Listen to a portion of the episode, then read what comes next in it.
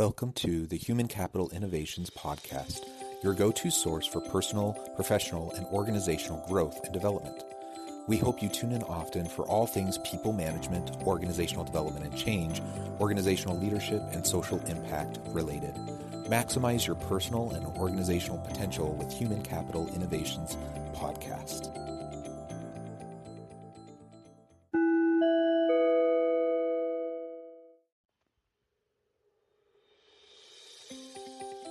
Welcome to the Human Capital Innovations Podcast. In this HCI podcast episode, I talk with Joan Landino and Jane Buckley, the therapy twins, about traumas we all face, how to take control over our life, and the role of forgiving in finding personal freedom.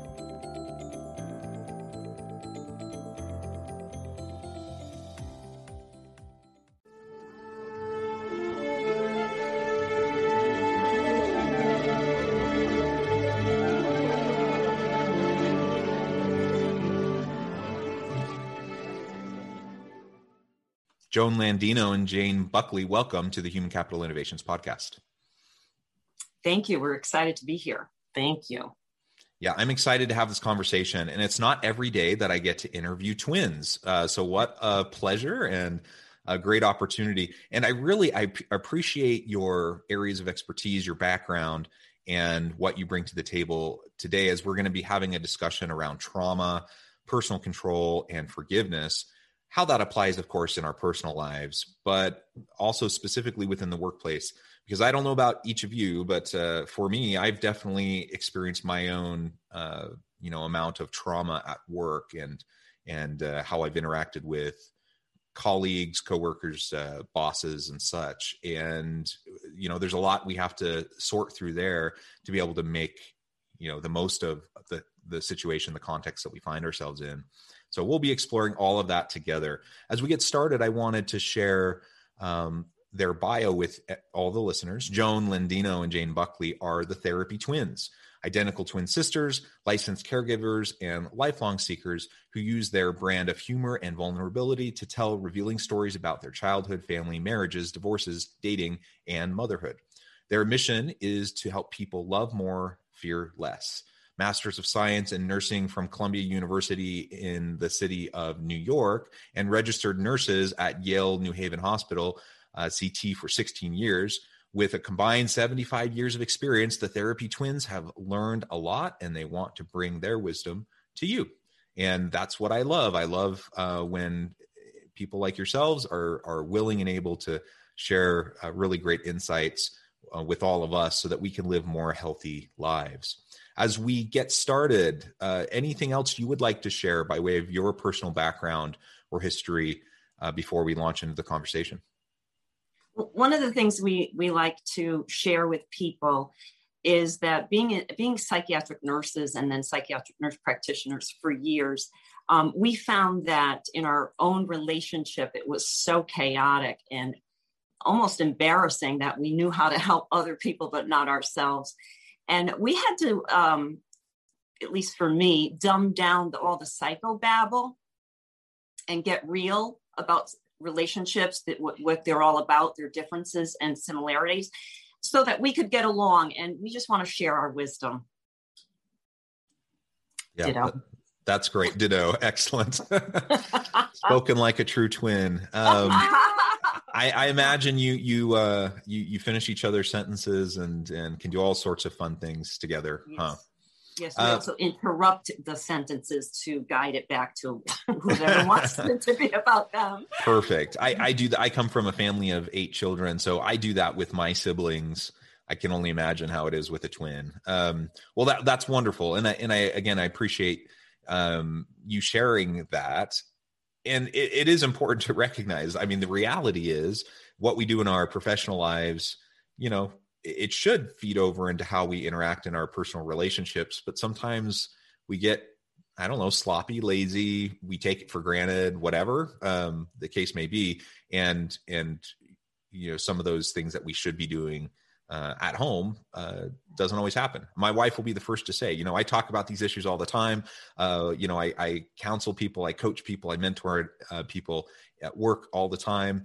Um, you know, we talk about effective communication, and then you know we're at home and you know i'm, I'm not always great uh, I, I, can do mm-hmm. better so I, I, think that's that's a good reminder for all of us that we need to always focus on on these things and a lot of times it's just focusing on the simple things absolutely well very good very good uh, as we start off i thought mm-hmm. maybe you can uh, first talk a little bit about the relationship between cultures that we find ourselves in and and we all wear a lot of hats. We have a variety of roles, and we're involved in different cultures, whether it be a workplace culture, uh, community, you know, neighborhood culture, family cultures, whatever. Um, talk a little bit about the relationship between those cultures and the bonds that we form as families. You know, one of the things that that I think about when you mention something like that is um, the secrecy that just travels from a nuclear family all the way to the absolute top. And it just made me think about we were raised, um, if our older sister Lori were here, she would be completely disagreeing, saying that's not the family I grew up in, as I share something. um, we grew up in a family that, as long as everything appeared to look uh, well connected to the community and kind of perfect, then everything was okay and I felt uh, very um, hmm, as if it was a rule in the family, like you know, no hitting might be, don't share any of these things. And I found it very difficult because I remember one time I shared something stupid that I won't go into, and oh my goodness, the the uproar in the family. It was just everything got so uneasy and um, uncomfortable and then I think about how the secrets uh, um, spread in into our societies and you know different cultures, different secrets, and how interesting that is because the best way to solve that problem is just if people could be a little less judgmental, meaning more tolerant, more compassionate, more forgiving, we wouldn't have to have these kinds of secrets. And then I, I believe everybody would learn a lot faster through experience. Wow. Yeah, and and and we have these secrets because of uh, insecurities rooted in distrust, uh, fear uh, of judgment, of how we may or may not be stacking up to external expectations, uh, whatever the case may be. And what you're describing is not unique to your family by you know any stretch of the imagination. I mean, I, I think that's a fairly common kind of a thing, and I I agree. I mean, I I I can it resonates with me. I I uh, can think back to to how that was in my family as well. And you you just have to have some level of willingness to be open and transparent and vulnerable with each other within the home but also to to to reach out to others outside of the home if and when you need help. Uh, and things aren't always rosy. Uh, no i don't know anybody who ha- lives a perfect life who doesn't have any problems. Everyone has their stuff. And so you know we, we can either try to deal with it on our own or we can band together and and try to work together to to solve the challenges that we face. Absolutely.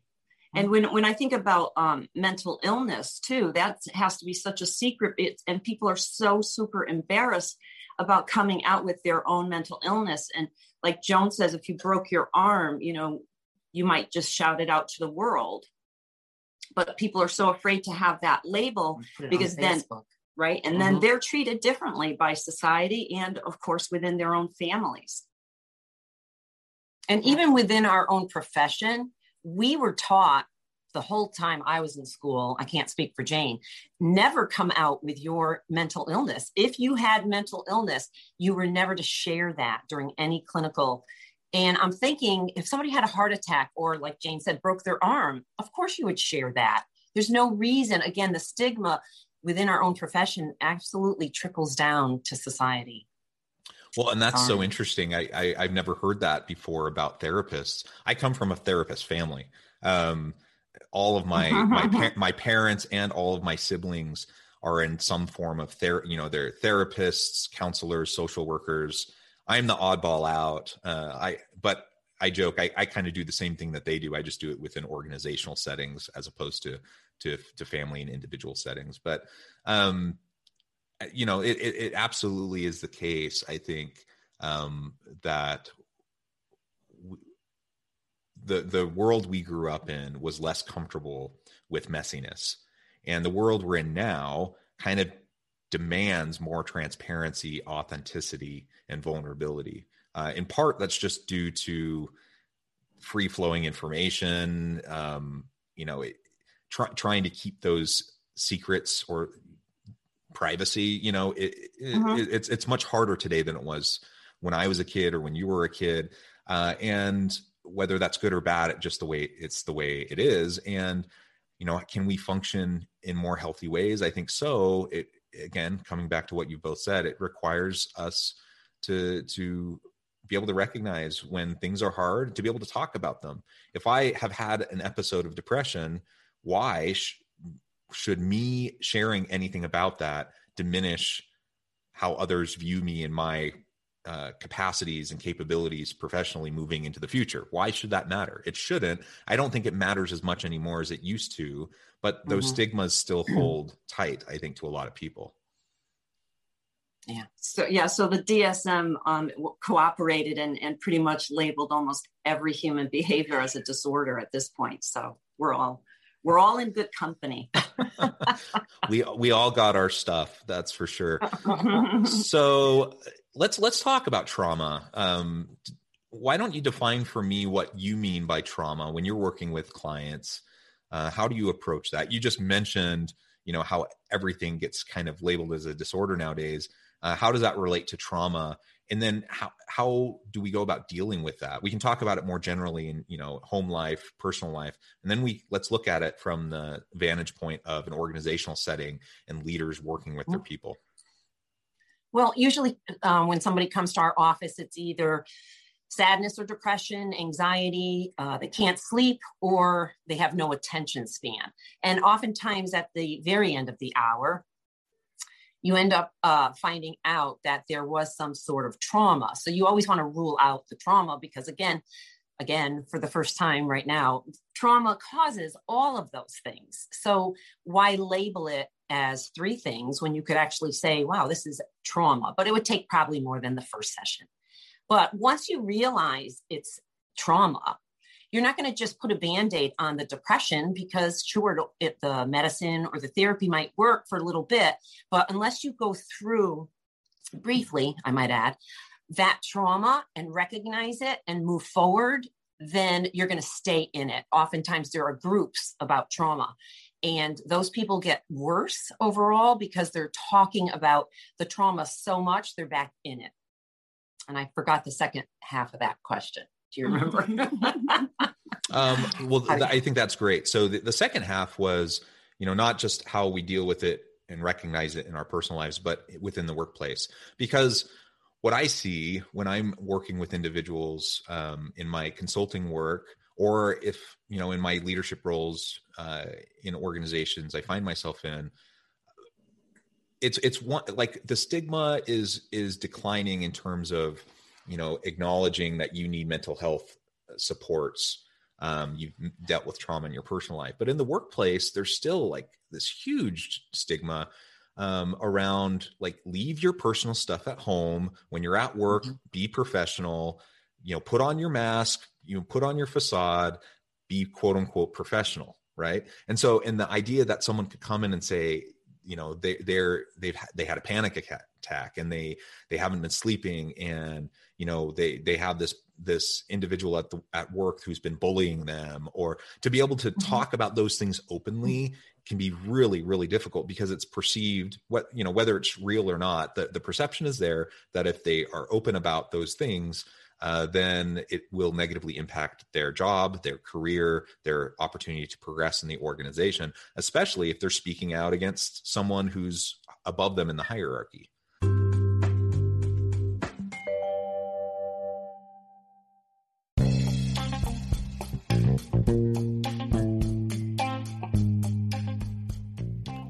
I'm excited to announce the publication of my new book from HCI Press the alchemy of truly remarkable leadership. Ordinary, everyday actions that produce extraordinary results.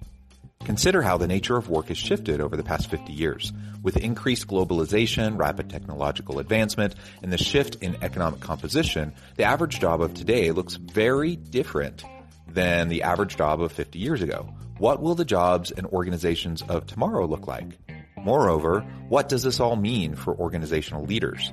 What are the core competencies and capabilities of organizations and their leadership that are prepared for continued disruption and geopolitical and socioeconomic shifts? Regardless of what the future holds, increasingly, leaders need to be socially minded, data driven, decisive, champions of talent, and disruptors of the traditional notions of leadership, teams, organizations, and work. The alchemy of truly remarkable leadership will help you to explore your own leadership competencies and capabilities and consider ways to apply and implement them into your workplace and personal life.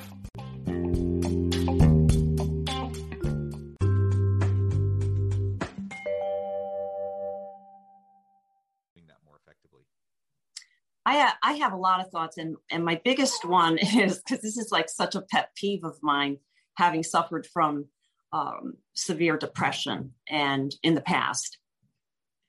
If people could just, you know, we talked about transparency um, with the um, media world nowadays. There is we're forced to be more transparent, but what seems to be lacking is the forgiveness part, the compassionate uh, part, the tolerant part, the the non-judgmental part, so it, it's getting to the point where all this transparency is really making people go back to those family lies um, because we're so afraid of the judgment and the intolerance and the unforgivingness and you know labels you know you, people suicide over labels. In fact a, a former colleague of ours um, suicided uh, after a bit of a scandal. Instead of you know, being a forgiving world and where we know discipline is teaching, it's not, doesn't have to always be punitive. Oh, right. Um, right? Mm-hmm. And those those are just the, some of the things like I can go on and on all day about this because I'm very it makes me very upset when I talk about it. Well, that reminds me when I was a brand new nurse. So I was a brand new nurse and I made five major mistakes where people actually got hurt. Nobody died, but people got hurt. And when I had my evaluation, I got a raise. And I just didn't understand. I thought I'd be fired. And what the director of nursing said was Joan, you show growth. You did not make the same mistake twice. She said, so therefore, when we taught you, you learned. So, you know, Jane says discipline is teaching. Today, I have seen nurses walked out by security for making a mistake. So the intolerance today is possibly brought on about pol- political correctness, which is almost inhuman, especially if you have a learning disability. I was born with a brain tumor, and it, the intolerance of certain things that sometimes you know i'm not capable of but the judgment which i'm not going to go into but anyway yeah the intolerance at the workplace. So therefore i i uh, grew as a nurse and i got better. Whereas if i got fired obviously that wouldn't have gone well. It's a shame because it's it's goes all the way to the nuclear family all the way up to um, the way any government might be run. And Joan and I like to look at nature. I, I, think Joan likes to look at nature more than I do. But um, you know, nature, if we look at it, um, you know, all the way into the solar system, it all runs perfectly, and uh, we don't understand all of it, but we're all eager to observe and and do experiments and say, ah, this is how it's working. But you know, if we would just study some animals, um, the human being is an animal, and if we looked at animals I think, Joan, did you want to tell the thing about the deer? Within um, a group of deer, if you're the the head deer, you just you know you're all grazing and stuff, but you're thinking about well, that's the head deer, so you're thinking everyone's going to follow him. And within the that population, it's when 51 percent of the deer look one sp- specific way that's when that tribe of deer know that that's the watering hole we're going to go to and it's the safest so again it, it's about survival of the herd though and as we said humans are animals but we are definitely not into survival of the herd we're into survival of me that's why we don't act like those lovely animals out that last and mm-hmm. last. Yeah. Mm-hmm. We don't act like that. We cheat at that circle. Mm-hmm. We cheat. And I'd like to share that, ah. of course, we know the lion is the king of the jungle, right? So we might liken the lion to whoever has the money that runs the world. And one of the things, one of the things I think about is the lion can probably go to any area of his nature or her nature, sit down and, and pretty much put up a flag and say, This is mine. And the other um, animals do have to move over. But I don't ever see or hear about the lion taking, say, 75% of the wealth of nature and leaving everybody else, you know, that that to die and rot. to die and rot. Because the uh-huh. lion knows if it's not working properly, then I'm not going to have this life of luxury.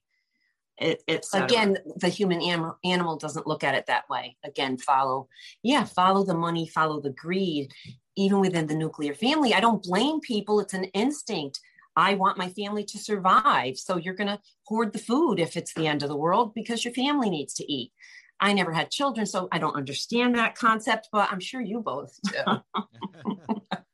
Well yeah I, I, think that's so important. And and we definitely are social animals aren't we? Um and I think this past year has illustrated that. There's been a lot of um, psychological trauma uh, and social isolation has has driven up, you know, the the uh, unhealthy behaviors, you know, uh, abuse, uh, domestic violence, those sorts of things have risen over the past year.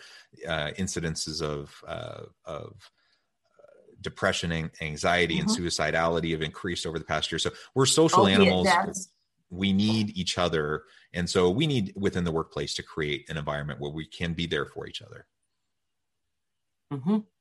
We really do. I want to say opiate deaths are also up um, in our nation.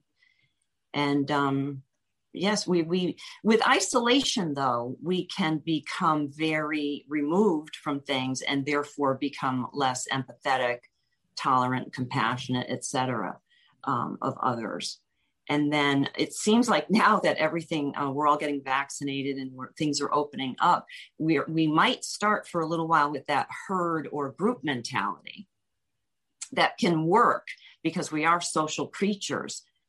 But you know where i'm going with this. I have no idea where you're going.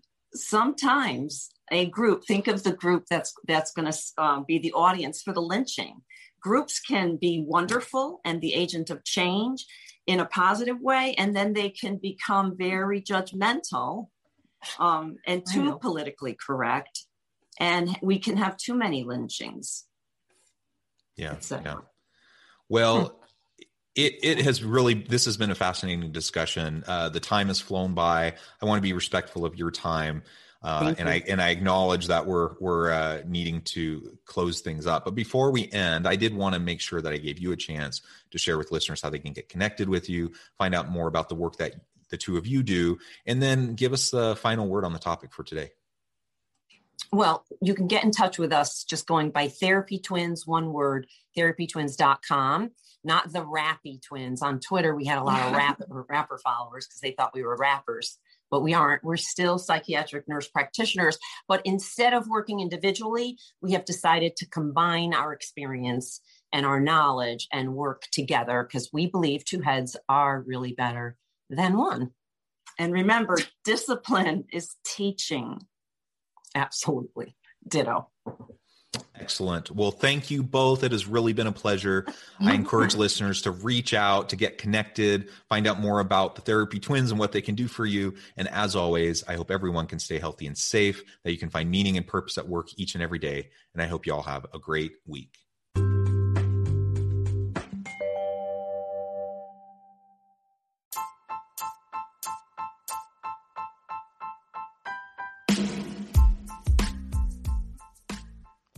We are excited about the launch of HCI's new magazine, Human Capital Leadership. Human Capital Leadership is a free, interactive e-magazine designed to help individuals, leaders, and organizations find innovative approaches to maximize their human capital potential. We will be publishing issues quarterly in August, November, February, and May. Check out the first issue and let us know what you think.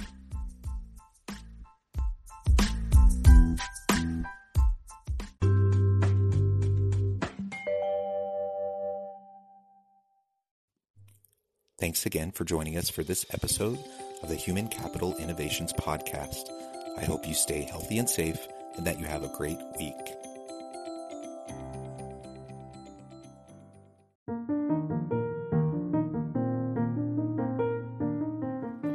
Check out our new weekly LinkedIn newsletter, Alchemizing Human Capital, exploring industry trends via original research and interviews with executives and thought leaders from across the globe. We look forward to having you join us.